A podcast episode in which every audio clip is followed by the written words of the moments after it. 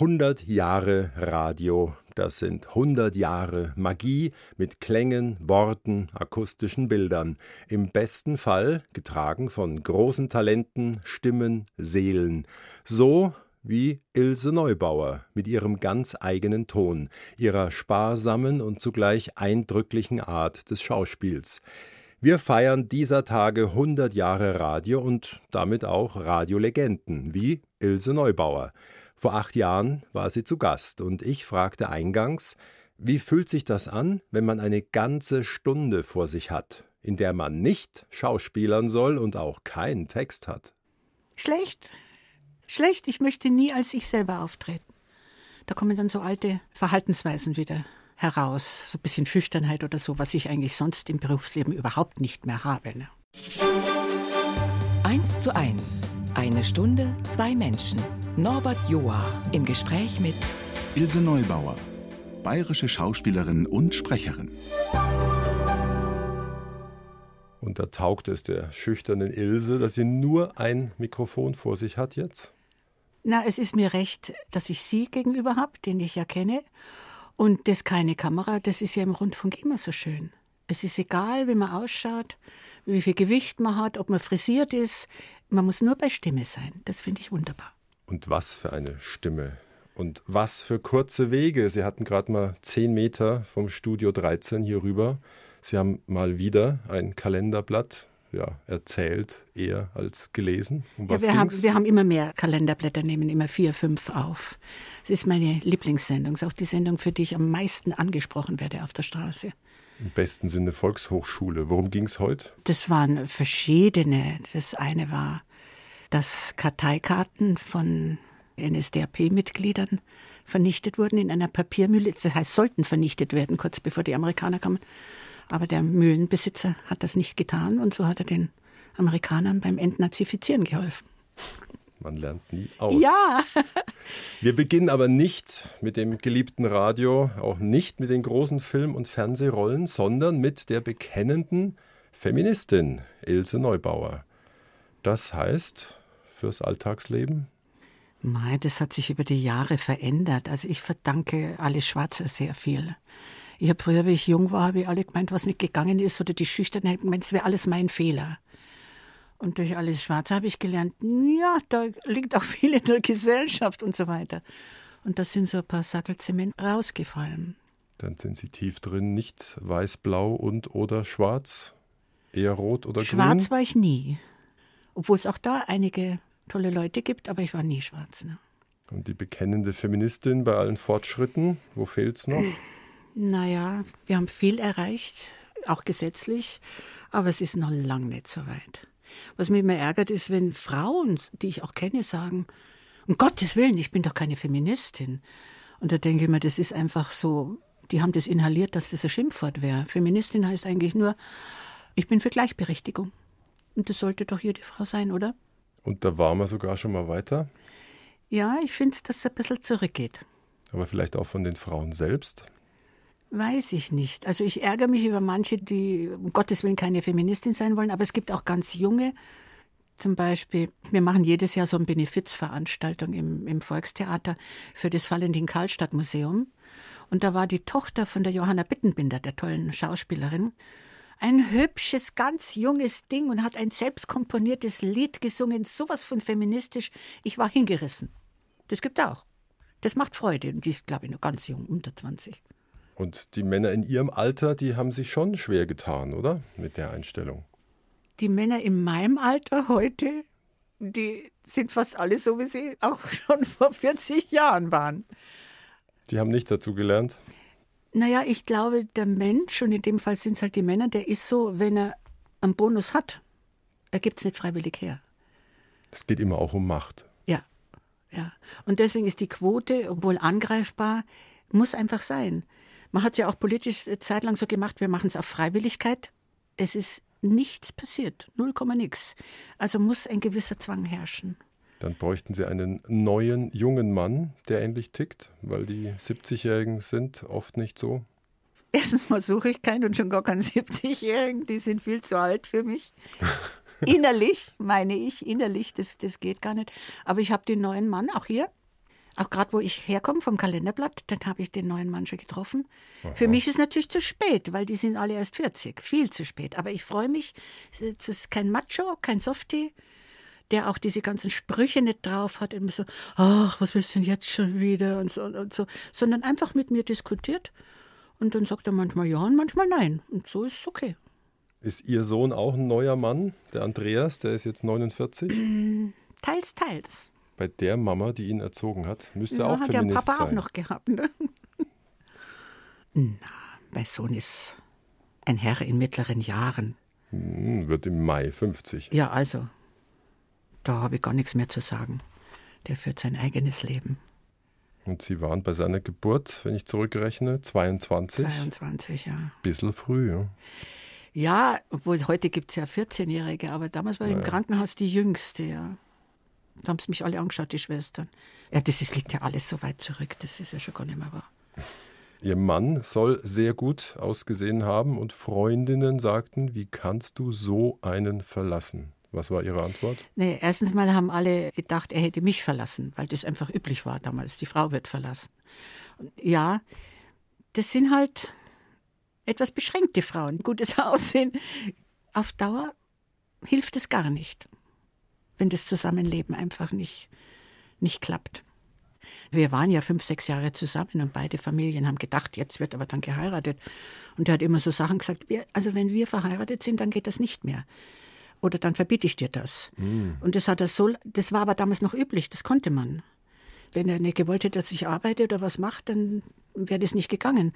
Und das hat er so oft gesagt. Ich habe lang gebraucht, ein paar Jahre, bis ich mir gedacht habe, ja dann heirate ich nicht. Die war nicht so frisch weg. Ich habe gebraucht für Bewusstwerdung damals sehr lang. Aber dann waren Sie mit Mitte 20, alleinerziehend, vor ja. 40 Jahren? Ja. Also damals war das noch ein bisschen schwieriger als heute. Aber irgendwie geniert habe ich mich nie. Ich glaube, nur wenn eine Frau mh, mm, sich zum Opfer macht, wird sie auch wie eins behandelt. Also ich wusste ja, ich bin ein braves Mädchen. Ne? verhältnismäßig, auch wenn mit unehelichem Kind. Aber Sie mussten sich fast allein kümmern. Oder war der Papa, wie es heute üblich ist, dann wenigstens mittwochs und am Wochenende da? Überhaupt gar nicht. Wollte oder durfte nicht? Der wollte nicht. Kein Kontakt mehr? Ja, das war seine Strafe, weil ich ihn verlassen habe. Die seinen Sohn trifft? Ja. Das können sich die jüngeren Leute heute gar nicht mehr vorstellen. Sie müssen sich vorstellen, vor 50 Jahren. Ich will doch Kontakt zu meinem Sohn. Das haben früher die Frauen alles allein gemacht. Die Männer haben doch nicht gewickelt oder irgendwas. Das war doch. Sie sind zu jung. Ja. Relativ. Ja. Ich bin auch schon in mittleren Jahren. ja, aber das wissen Sie gar nicht. Das war so. Aber deswegen sage ich ja, obwohl ich noch keine Greisin bin, habe ich das noch so erlebt. Auch, dass ich das Wehren erst lernen musste. Wir hören jetzt mal drei Frauen zu, die, naja, halb spöttisch, ironisch drüber singen. Wie das so ist, wenn der große Macker auf einen zukommt und sagt, ich bring dich groß raus. Sie lachen, Sie kennen das. Nein, bei mir ist nie einer gekommen.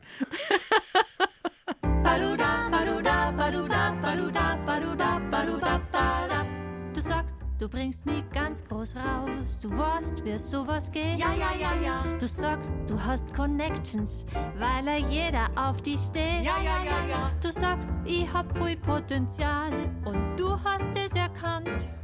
Du sagst, du machst mich weltberühmt, zumindest hier zu Land. Du, das sag ich. da muss ich doch lachen. Da muss ich lachen. Das glaubst du doch selber nicht. Na, na. Bei solch einer Sache bei solchen Sachen. Man, ich, ich werd direkt blöd, na, na. Ich weiß am besten, was ich mag und du. Und du, du bist es nicht und drum geh weg. Mit deinem Schau und mit deinem Grieb. Baduda, baduda, baduda, baduda, baduda, baduda, baduda. Großartig. Ja, sowas hätte ich mir gewünscht vor 50 Jahren. Das hätte mir Eizes gegeben. So eine Schützenhilfe. Ja, total. Lisa Warland, Andrea Hermenau und Christiane Oettel. B2 Musikfavoriten übrigens. Ja, das schimmert so ein bisschen durch. Auch in weiterer Entfernung die Besetzungscouch. Von sowas schon mal gehört? Hm, das, da wurde damals viel drüber gesprochen. Es war nur, das ist ganz anders. Also wenn man sich das so vorstellt, man wird auf eine Couch geschmissen, sondern das ist, ich habe es ein paar Mal erlebt, Da sitzt sich jemand hin, schaut ruhig und lächelt und dann sollst du was machen. Das hatte ich mir gar nicht so vorgestellt. Ich dachte, Wüstlinge fallen über mich her. Das war nie so, sondern es ist immer, dir wird bedeutet, was du jetzt zu tun hättest. Auch mit einer kleinen Bewegung oder so. Zum Beispiel. Zurückgelehnt. Ja, ja, und da bin ich auch gesessen wie eine Salzsäule, weil ich einfach nicht wusste, was ich machen sollte.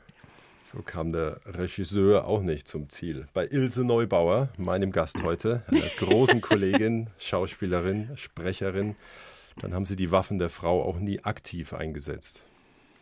Doch, im sicheren Raum unter Freunden war ich, glaube ich, schon ganz schön kokett. Schon viel geflirtet. Im gefahrlosen Raum. Aber nicht bei Film und Fernsehen. Wenn es um Besetzungen ging, ja. der Durchbruch, so heißt es, war 73 mit und in den drei Dorfheiligen. Also verachtet mir den Komödienstadel nicht. Ich verachte nicht, ich glaube auch nicht, dass das ein Durchbruch war. Ich hatte ja ein Stipendium hier vom Bayerischen Rundfunk und da waren Lehrer, der Fritz Strassner und auch eine Schauspielerin vom Residenztheater. Und die hat dann zwei von uns da geschickt, weil eine ein Kind kriegte am Residenztheater. Ich habe als kleine Anfängerin angefangen am Residenztheater. Und die andere war ein wunderschönes Mädchen. Es war für mich ein Schlüsselerlebnis. Und da habe ich gedacht, da habe ich gar keine Chance, gell? wir sollten beide vorsprechen. Und dann habe es ich gekriegt. Und das hat mich sehr erstaunt. Das fand ich toll. Weil ich gedacht habe, die ist dermaßen schön und auch noch nett und begabt. Da habe ich keine Chance. Ne? Aber trotzdem. Und, und nachdem ich da mehrere Rollen übernommen habe, so, einer hat ein Kind gekriegt, andere hat ein Bein gebrochen. dann Was haben, für ein Glück. Dann haben sie mich fest engagiert, ja. Übrigens zusammen mit dem, der heute noch mein Freund ist, der, der Gerd Anthoff. Mhm. Der war auch in dem Stipendium. Das ist auch ein ganz großer. Also so richtig wahrgenommen wurden Sie da vielleicht massenhafter und dann vollends mit dem ganz normalen Wahnsinn. 1980 mit dem frühen Helmut Fischer. Was war das für einer nach Drehschluss? Eigentlich ein Melancholiker und auch ein Choleriker, aber er war guter Kollege. Also man hat bei ihm gar nicht gemerkt, dass unterirdisch schon der Pegel steigt und wenn es dann ausbrach, da war es der Schlang. Aber sehr, sehr selten. Also nicht nur nett und auch nicht Dauercharmeur. Ja, doch. Der Strizi, den er gespielt hat, war er schon auch. Weil er dann immer so Wert drauf gelegt hat, im Privaten sei er ganz, ganz anders. Er ist sehr ernst und melancholisch gewesen, aber die Frauen war schon, also die hat er schon sehr geliebt. Besonders die Molligen. Der war, für moderne Frauen war der nicht zu haben. Sie sind ja oft auf ihn getroffen, vor allem in dieser Serie Die Hausmeisterin. Mhm. Da sind Sie das Ilse Hasi mhm. und er das Josef Bärli. Ja. Ich habe damals zur Autorin gesagt, warum denn den Namen Ilse? Der ist doch wie ausgestorben, das gibt es doch gar nicht mehr. Wer heißt denn so? Ja, also unter 50, außer die, die Ilse Eigner, ne? die ist jetzt, glaube ich, 50. Aber jünger gibt es keine Ilse, der Name ist, ist weg vom Fenster. Haben Sie gelitten eigentlich drunter? Ja, durch den Spottvers, ne? Kennt jeder. Sogar heute noch. Ilse, Bilse, keiner will sie. Kommt der Koch, nimmt sie doch, steckt sie in das Ofenloch. Hm. Ja. Es gibt sogar so eine, ein Buch mit so Abzählreimen. Und das Buch hat als Titel Ilse Bilse, weil das der bekannteste Spottvers ist. Und wenn du ein kleines Kind bist, du denkst doch, du bist die einzige Ilse. Du weißt überhaupt nicht, wieso die alle das wissen auf dich. Und wann haben Sie Ihren Frieden gemacht? Eigentlich gar nicht. Ich finde den Namen, ich finde den Namen richtig scheiße. Weiterhin. Ja, wenn Sie, ich habe Was ist der zweite Name? Ach, auch ne, gibt es auch nicht mehr Anneliese. Hm. Aber ich habe den Namen mal gegoogelt und das sind lauter Ilsen, die ihren Namen hassen. Aber mit dem Lachen ist er auszuhalten, ja, mein oder? Gott. Hinten dran. Mein Gott. Also gehen wir zu Ilse Hasi. Das ist ja ein Kunstname, den gibt es ja nicht ja. wirklich. Das ist ja eine ganz schicke Bankerin. Tief, ja, tief da, drinnen sind wenn ich da immer auch. mein, Wenn ich da immer einen Computer bedient habe, was ich ja gar nicht kann. Ja, aber das ist ja das Schöne, dass man so tun kann, als ob man das alles könnte. Das ist wunderbar. Kannst ewig spielen. Ein einziges Hochstapeln eigentlich. Na, nicht hochstapeln. Die Kunst ist, dass du es so machst, dass die anderen es glauben. Das ist nicht mein Talent rechnen. Wenn ich, das macht so eine Freude, dass man etwas vortäuschen kann, was man wirklich gar nicht kann im Leben. Mhm. Das ist schön. Das ist ein Geschenk, so einen Beruf ja, zu haben. Dann. Ja, ich, das, ist, das ist ein Geschenk. Viele Schauspieler sagen, ohne meinen Beruf wäre ich schon in der Klapse. Und das würde ich auch sagen. Du kannst so viel ausagieren. Ich spiele sehr gern böse Rollen, habe schon einige Mörderinnen gespielt. Du wirst ja nicht bestraft dafür. Und der Partner ist auch nicht beleidigt. Der weiß schon, was du sagen wirst, was du jetzt gleich Böses sagen wirst. Und während sie sagt, du, du warst da eine Rolle, habe ich vor ein paar Jahren gespielt, haben die Leute, du warst so dämonisch, mir hat richtig gegruselt. Das ist wunderbar, ne? Weil sich im Leben niemand vor mir fürchtet. Aber in dieser Rolle, mein lieber Scholli, ist, das ist doch herrlich. Das kann man, das ist ein Ventil. Und auch die äh, harten Dinge des Lebens kann man da mit Leichtigkeit nehmen. Ich erinnere mich in der Hausmeisterin, wie Josef Berli sie ertappt beim Seitensprung. Ja. Und sie haben dann kurz Ladehemmung und schauen verloren und dann fällt ihnen dieser legendäre Satz ein. Du hast deine Martha ja auch ja. betrogen nach Strich und Faden. Dann, sagt er, mit wem denn? Ja, mit mir, habe ich gesagt. Aber es war so am Anfang, der Helmut Fischer war dermaßen beliebt bei den Frauen, dass die mich alle hassten, weil ich ihn so kujoniert habe und so weiter. Und es dauerte fünf, sechs, sieben Folgen, bis die gemerkt haben, dass der mich umeinander lässt. Dass es von ihm herkommt, dass ich vernachlässigt bin, dass er sich gar nicht kümmert, dass er mich strich und vorn belügt und, und so weiter. Das hat aber lang gedauert, bis die Frauen mich auch mochten. Wie ist es eigentlich am Set? Gibt es da so eine Regel? Flirts auf keinen Fall? Oder ist eine Bereicherung? Was soll's während des Drehs? Eigentlich immer weniger, weil es wird alles, wie auch hier im Funk, immer schneller. Immer schneller. Gar keine Zeit mehr. Für Gar keine Affären. Zeit mehr. Und was haben? Nein, ist nicht. Es kostet alles Zeit. Ich habe schon 20 Jahre keinen solchen Regisseur mehr erlebt. Ja gut, wenn man jetzt nicht Nachstellungen ausgesetzt ist, das ist ja schon mal nicht schlecht. Naja, also mit den Nachstellungen, das, das ist also nicht mehr der Fall. Das ist doch klar in einem gewissen Alter. Jetzt bin ich mal durch Ihre Filmliste gegangen. Und es ist ja klar, dass bei, ich glaube, es sind fast 200. Bin selber überrascht. Da ja. auch ein paar dabei sind, wo man innerlich denkt, ÖH. Also ein Titel, Mutter, ich will nicht sterben. Der nächste, Saskia, schwanger zum Sex gezwungen. Was? Oder ich schenke dir einen Seitensprung. Schwanger zum Sex, ich glaube, ist ein Irrtum. Also ich erinnere Oder mich, schon Mutter, gelöscht. Ich, ich will nicht äh, sterben. Das erinnere ich mich genau. Das war ein Melodram. Mhm. Und da spielte ich mit der fantastischen Schauspielerin Rita Rusek. Und eine war die biologische Mutter und die andere hat es aufgezogen. Das war sehr melodramatisch, aber das war nicht schlecht als Vorwurf. Gibt es ab und an Rollen, die man halt annimmt, damit was weitergeht? Also ich hatte diesen Dünkel eigentlich nie. Ich mache auch Eintagesrollen, wenn die hübsch sind. Ich habe auch schon viel abgesagt. Da gibt es zwei Gründe. Also erstens ist es, jetzt wo ich weniger zu tun habe, probieren die immer wieder mal, na, probieren wir es mal, bieten mir etwas an für die Hälfte Gage. Mhm. Das mache ich nicht. Aber nicht aus Arroganz, sondern du demontierst dich damit selber. Wenn du wenn das ich, mal angefangen hast. Ja, wenn du das mal angefangen hast, das, das geht rum. Aber wer jetzt zum Beispiel, wenn ich in Not wäre, dann müsste ich das machen. Das Waren Sie 1997 in Not? Da ist es. Bei Saskia, was? schwanger zum Sex gezwungen. Also ist mir ein Rätsel. Der Titel ist mir völlig fremd. Es wurde Ihnen vermutlich ein anderer Arbeitstitel angeboten. Keine Sonst Ahnung. hätten Sie es keine nicht Ahnung. genommen. Ja. Also ich war bestimmt nicht die Schwangere, die zum Sex gezwungen wurde, weil ich keinerlei Erinnerung daran habe. Dann nochmal zu den dämonischen Figuren, weil ich hier noch sehe auf dieser endlosen Liste. Derrick, sechsmal. Täter oder Opfer? Oft Täterin. Ja? Ja, da war ich immer dankbar. Ich habe die Regisseure immer bekniet, dass sie meiner scheinbaren Harmlosigkeit nicht trauen, dass ich sehr gern kriminelle Energie spielen würde. Und das ist wirklich. Ich habe sogar schon Briefe gekriegt von einfacheren Zuschauern, die gesagt, jetzt mögen wir sie aber nicht mehr. Weil wenn man das so spielt, dann muss man auch ein bisschen so sein. Und es war an sich unbeabsichtigt ein tolles Kompliment. James Hunter, The Hard Way. I took the hard way, so I wish you well.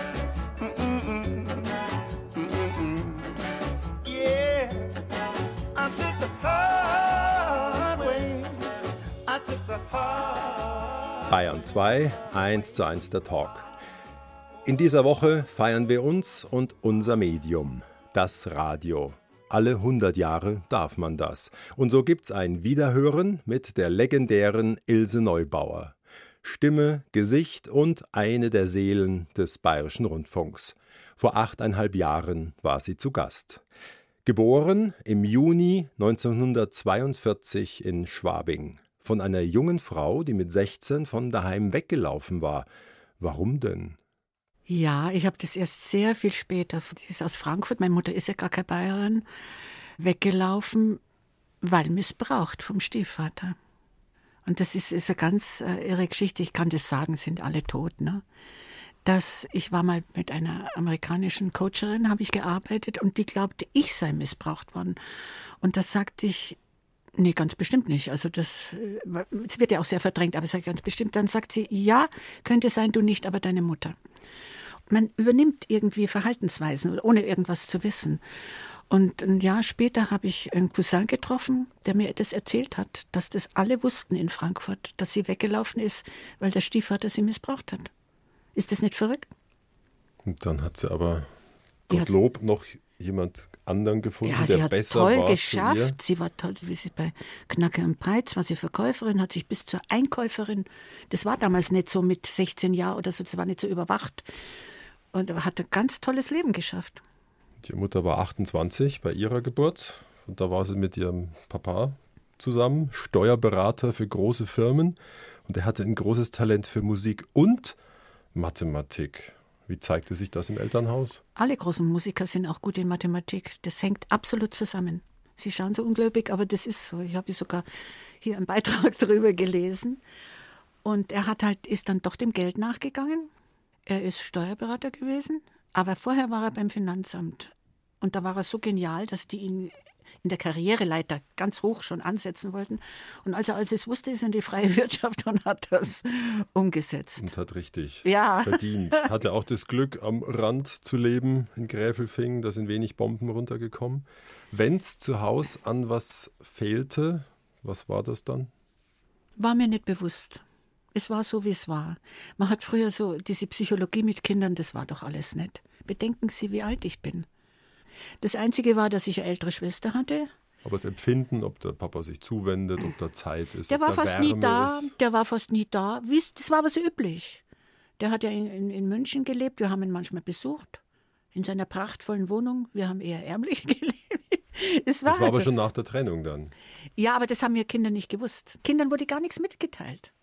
Erst später hat ein Kind auf der Straße mich verspottet, dass meine Eltern geschieden sind. Und es war damals noch ein Makel. Ich meine, bei der Trennung, bei der Scheidung waren sie sieben und ihre Schwester war elf. Und die war zudem körperbehindert. Jetzt weiß ja. ich nicht genau, wie äußerte sich das. Sie hatte eine Skoliose. Früher haben die Leute noch ganz ordinär gesagt auf der Straße, die hat einen Buckel, die hat einen Buckel. Da wurden damals schon Operationen gemacht. Dann hat man einen Span rausgenommen aus dem Bein und hat es gegen die gebogene Wirbelsäule äh, und, und so. Das klingt schmerzhaft. Ja, total. Und das hatte zur Folge, meine Schwester war unheimlich tapfer. Und wenn ich was hatte, das war immer gar nichts. Ich konnte mir ein Bein brechen. Schau die Inge an, die jammert auch nicht. Und so bin ich sehr stoisch geworden. Ein schwieriges Schwesternverhältnis. Und wenn die eine obendrein dann noch so biegsam ist und alles machen kann. Ja, es war halt so, wie es war. Aber so, dass ich, dass ich gedacht hätte, wir hätten einen Mangel. Ich kann mich an so eine Sache erinnern. Wir sind mit dem Auto gefahren von Garmisch nach München und dann kam da ein See und ein nettes Café und dann haben mir die Kinder gesagt, gehen wir doch dahin. Da gab es so Eisbecher mit so Schirmchen. Und mein Vater immer, nein, nein, nein. Aber als er mal austreten musste, haben wir an einem beschissenen Platz direkt neben der Autobahn gehalten. Wumm, wumm, wumm. Und das wurde gemacht, was er gesagt hat. Und das ist mir erinnerlich als Schlüsselerlebnis das weiß ich heute noch, weil ich mir gedacht habe, ich werde mal nicht heiraten. Das ist nicht schön. Sehr egomanisch. Und bei allem Vermögen, das er hatte, hat es auch in frühen Jahren nicht geteilt mit Ihnen. Doch. Doch, doch, er hat uns schon leben lassen. Aber natürlich nicht so toll wie er. Und nach der Trennung wohnte er vermögend und Sie mit Schwester und Mutter im Berghof Mittergraseck. Teilweise, auch unten in, in Garmisch. Das fand ich toll. Wie bei Heidi ganz enger Hang, also Vordergaseck, Mittergaseck und Hintergaseck. Und da sind so hohe Bäume, die das befestigen, damit das Haus nicht abrutscht. Und abends im Bett, da hat immer gerauscht. Ich fand das wunderbar. Esel haben wir gehabt, eine Kuh. Meine Mutter hat da so eine kleine Pension aufgemacht. Sie müssen denken, Nachkriegszeit, die wenigsten hatten was, ja. Also das hat man nicht wie heute. Wenn du heute arm bist und siehst diesen Reichtum der anderen, das muss ja schrecklich sein. Das war damals nicht so. Und die Reichen oder Kriegsgewinnler, was es gab, die haben mir nicht gesehen. Also Sie haben da so ein bisschen Bullabü-Kindheit ja, genau. verlebt. Ich liebe die, die Natur ist auch heute noch für mich, die regelt alles macht mich ruhig, ja, und, und, und setzt es in Relation, wo ich mir denke, was regst du denn auf? Da kommen wir nachher noch dazu, wieso sie dann im Bahnhofsviertel wohnen. Aber noch sind wir im Jahre 1953. Da sind sie elf. Sie wissen ihr besser Bescheid Vater als ich. stirbt und sie kommen ins Schweizer Internat ja. zu anderen höheren Töchtern. Ja. Ich war Wollten Sie dahin? Wie erging es Nein, Ihnen das da? war anders. Also meine Schwester war so unglücklich was ich auch verstanden habe sogar damals, dass sie mich unglaublich geschlagen hat immer. Und dann sollte sie eigentlich ins Internat. Und dann hat sie sich gefürchtet. Und da habe ich, ich weiß nicht, mit guter Intuition gesagt, da gehe ich hin. Da war er aber erst elf und die waren da alle viel älter, 15, 16 und so weiter. Die haben mich aber trotzdem genommen. Und der Leiter dieses Internats war ein ganz kunstbesessener Mensch und dessen Bruder war ein Bühnenbildner und da kam ich rein in alles, was ich wollte. Und er hat mich ernst genommen und er hat mich Texte lernen lassen. Der kam später sogar mal, viele Jahre später nach München und hat mich am Residenztheater angeschaut. So, da habe ich den Menschen getroffen, der mich wahrgenommen hat. Wir waren in Garmisch bei den armen Schulschwestern nur um mal zu sagen, wie die Zeit vergeht, die haben uns dann, weil ich evangelisch war, die haben uns Heidenkinder genannt. Das können Sie sich gar nicht, aber das war, hier sitze ich und erzähle Ihnen Jahren. das. Ja, Heidenkinder. und später wurde ja der BR meine Universität. Wenn du das so viele Jahrzehnte machst und alles, was du nicht weißt, nachschaust, ich war ja nicht dumm. Es gibt ja so unendlich tolle Features. Wahnsinnig Sendungen, toll. Schulfunk, das Wunderbar. Kalenderblatt. Und dadurch, dass du es vorbereiten musst. Manchmal, wenn ich bei der Zeitung versuche, das am nächsten Tag zu erklären, kriege ich es nicht mehr zusammen, weil ich es nur überflogen habe. Dagegen einen, einen schönen Text, den ich bis zu drei, manchmal sogar viermal übe, wenn er mir gefällt, das merkst du schon. Was für einen Text hatten Sie zum Vorsprechen, als Sie mit 18 ohne Schulabschluss nach München kamen? Meine Mutter wollte keine Schauspielschule bezahlen. Ich war erst auf so einer kleinen Schule, da haben sie mich ein Vierteljahr nur atmen lassen. Und da hat meine Mutter gesagt, das zahle ich nicht weiter. Und die hat ja immer gemeint, ich bin so schüchtern, das wird nie was mit der Schauspielerei. Und dann bin ich zu so einem obskuren Lehrer gegangen. Und der hat mir zwei so kleine Stückel beigebracht. Das hat er allen Mädchen beigebracht. Und nach, nach einem halben Jahr wusste ich, der hat die Stücke nicht einmal gelesen. Der hat nur immer diese, diese kleinen Monologe oder so. Und da habe ich mich mit dem Mut der Verzweiflung habe ich mich zur Bühnenprüfung angemeldet. Und da habe ich meine zwei Stückel vorgespielt und dann habe ich das bestanden gehabt. Trotz Ihrem Lehrer. Und dann haben alle Kollegen gesagt, nur die Unbegabten bestehen. und dann schimpfte ich mich Schauspielerin. Zu Gast bei Norbert Joa.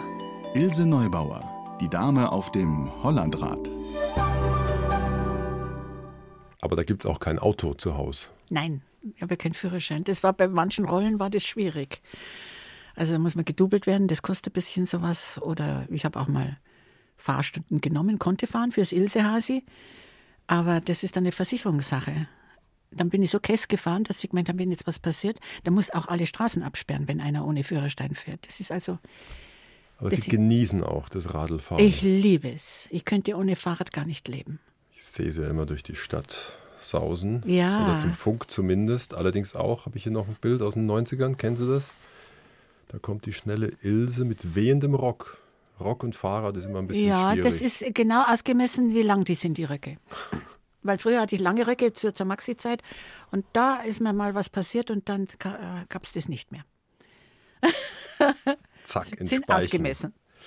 Ja, so fliegt sie ins Funkhaus und auch nach Freimann, die Stimme des BR. Dass sie so reden, dass man so gern zuhört, so ganz bei der Sache ist, ist das vor allem Naturtalent oder das Ergebnis von harter Arbeit? Das weiß ich nicht. Also außerdem glaube ich, dass ich heute nicht so rede, weil ich ja, wie gesagt, keinen Text und keine Rolle habe. Aber wir haben früher so tolle alte Kollegen, denen ich viel verdanke, Bayerhammer oder, oder Strassner oder so, die haben immer gesagt, also okay, der Anthoff und ich, wir wurden gleich genommen, es war brauchbar. Aber bis man wirklich, wirklich gut ist, dauert ungefähr zehn Jahre. Bis du immer schlichter wirst und immer mehr weglässt. Am Anfang denkt man immer noch, ja, das muss man so betonen oder das kann man nicht anders betonen. Man kann fast alle Betonungen machen und es ist trotzdem noch richtig. Das ist ganz unwichtig. Das sind nur äußere Sachen.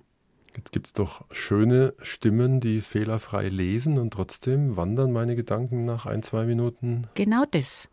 Das ist das, der Kasus Knaxus. Der rote Faden ist das Wichtigste. Und da kannst du auch ein bisschen schlechter sprechen, das ist gar nicht so wichtig. Du musst deinen roten Faden haben. Was der Inhalt ist, das möchtest du rüberbringen. Es gibt Leute, die können fantastisch Texte lesen, ohne ihn wirklich zu verstehen. Und da wandert auch der Hörer ab. Ist ganz klar. Was hören Sie denn so unterm Tag, wenn Sie mal Zeit haben? Ja, also äh, Bayern 2 oder Deutschlandfunk höre ich sehr gern. Und lassen sich Geschichten erzählen. Ja. Sie waren Teil einer legendären Geschichte. Und jetzt kommen wir zu reden auf den Willi Purucker. Ja. Was bleibt für Sie, die ja die Agnes Grandauer gespielt haben in der Hörspielreihe als Vermächtnis? Dass er mir diese Rolle gegeben hat. Und die kam ja wieder, weil sie ja über größere Generationen ging. Und da hat er sich dann entschlossen, mich die auch machen zu lassen, statt eine andere. Da war ich ihm total dankbar. Ich finde es auch toll, dass die Sachen heute noch relativ modern sind.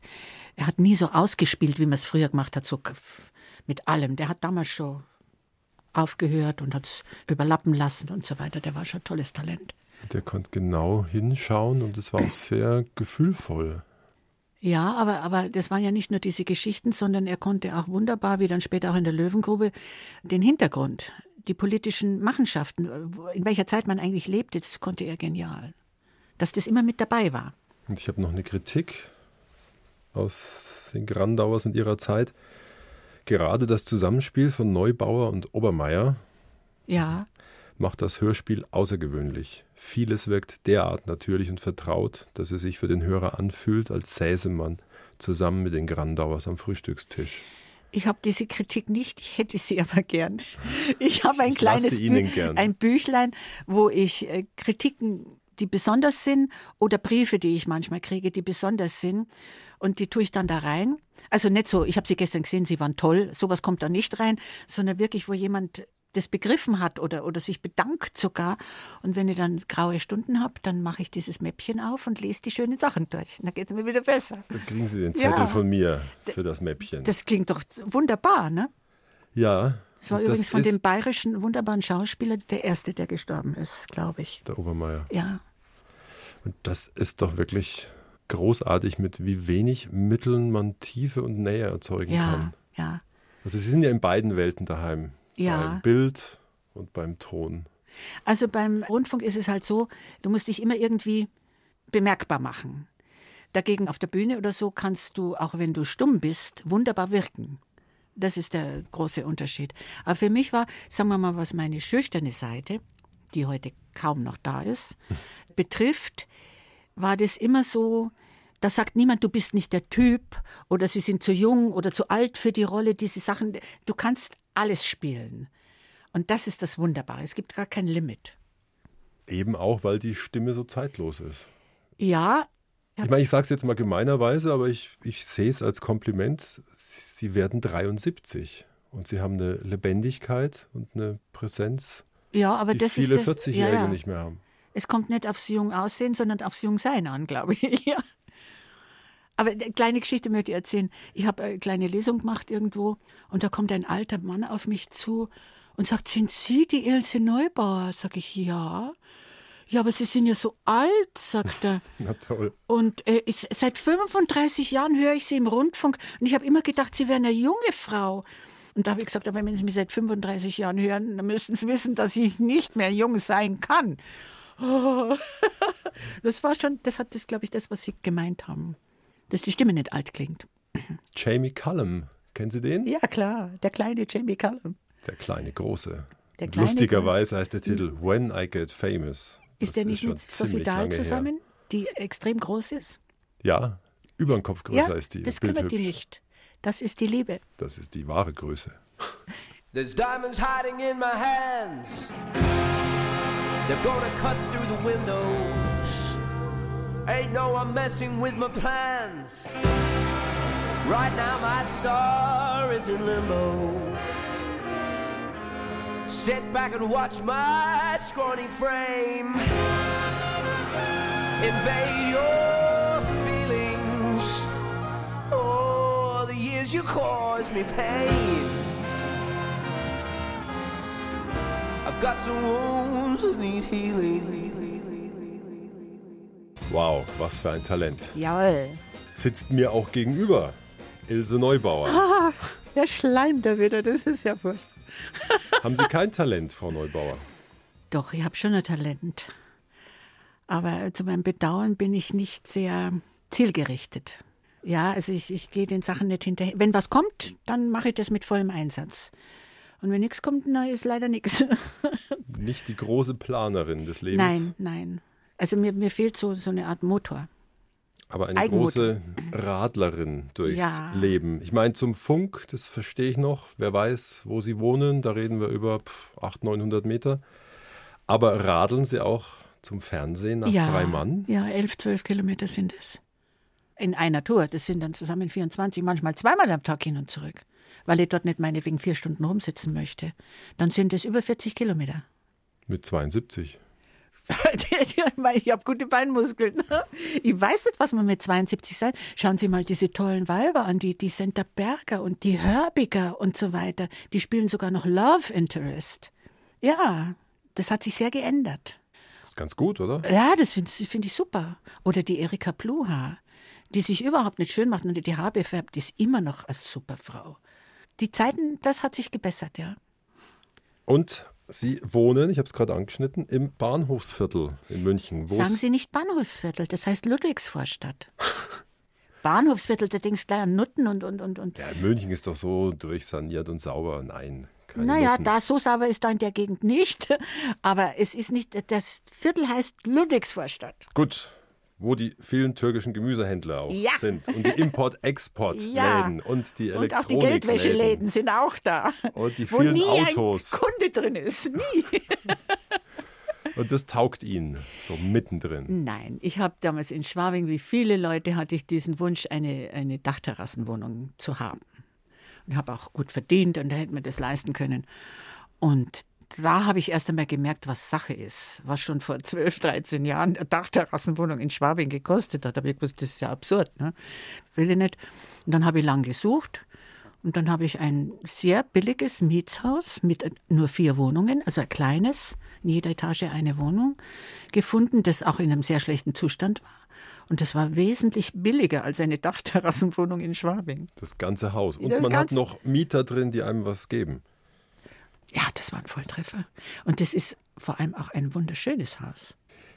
Muss mal dran vorbeiradeln. Das müssen Passend zu Ihnen, aber ich kann mir es weiterhin nicht vorstellen. Ich sag's mal für alle Kundigen: Landwehrstraße. Sie. Ah, Die Nummer brauchen wir jetzt gerade nicht. Nein, keine Nummer, aber in München. Und da soll es ein kleines Häuschen geben, wo hinten dran ein Garten ist. Ja, den das sieht man Beton aber nicht. Ja, da.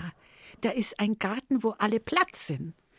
Und wenn ich da meine kleinen Vernissagen mache, dann sind wir da im, im Sommer sind wir im Garten mit Lampions und so weiter und lassen es krachen. So nah am Bahnhof. Ja. Jeder, der durchs Haus geht und hinten rauskommt, sagt, das ist ja nicht möglich. Das- Gott sei Dank ist er sehr klein, sodass ich ihn auch alleine pflegen kann. Der Sohn ist auch noch mit drin. Ja. Das Haus wurde mal von einem Maler gebaut, ein erfolgreicher Maler.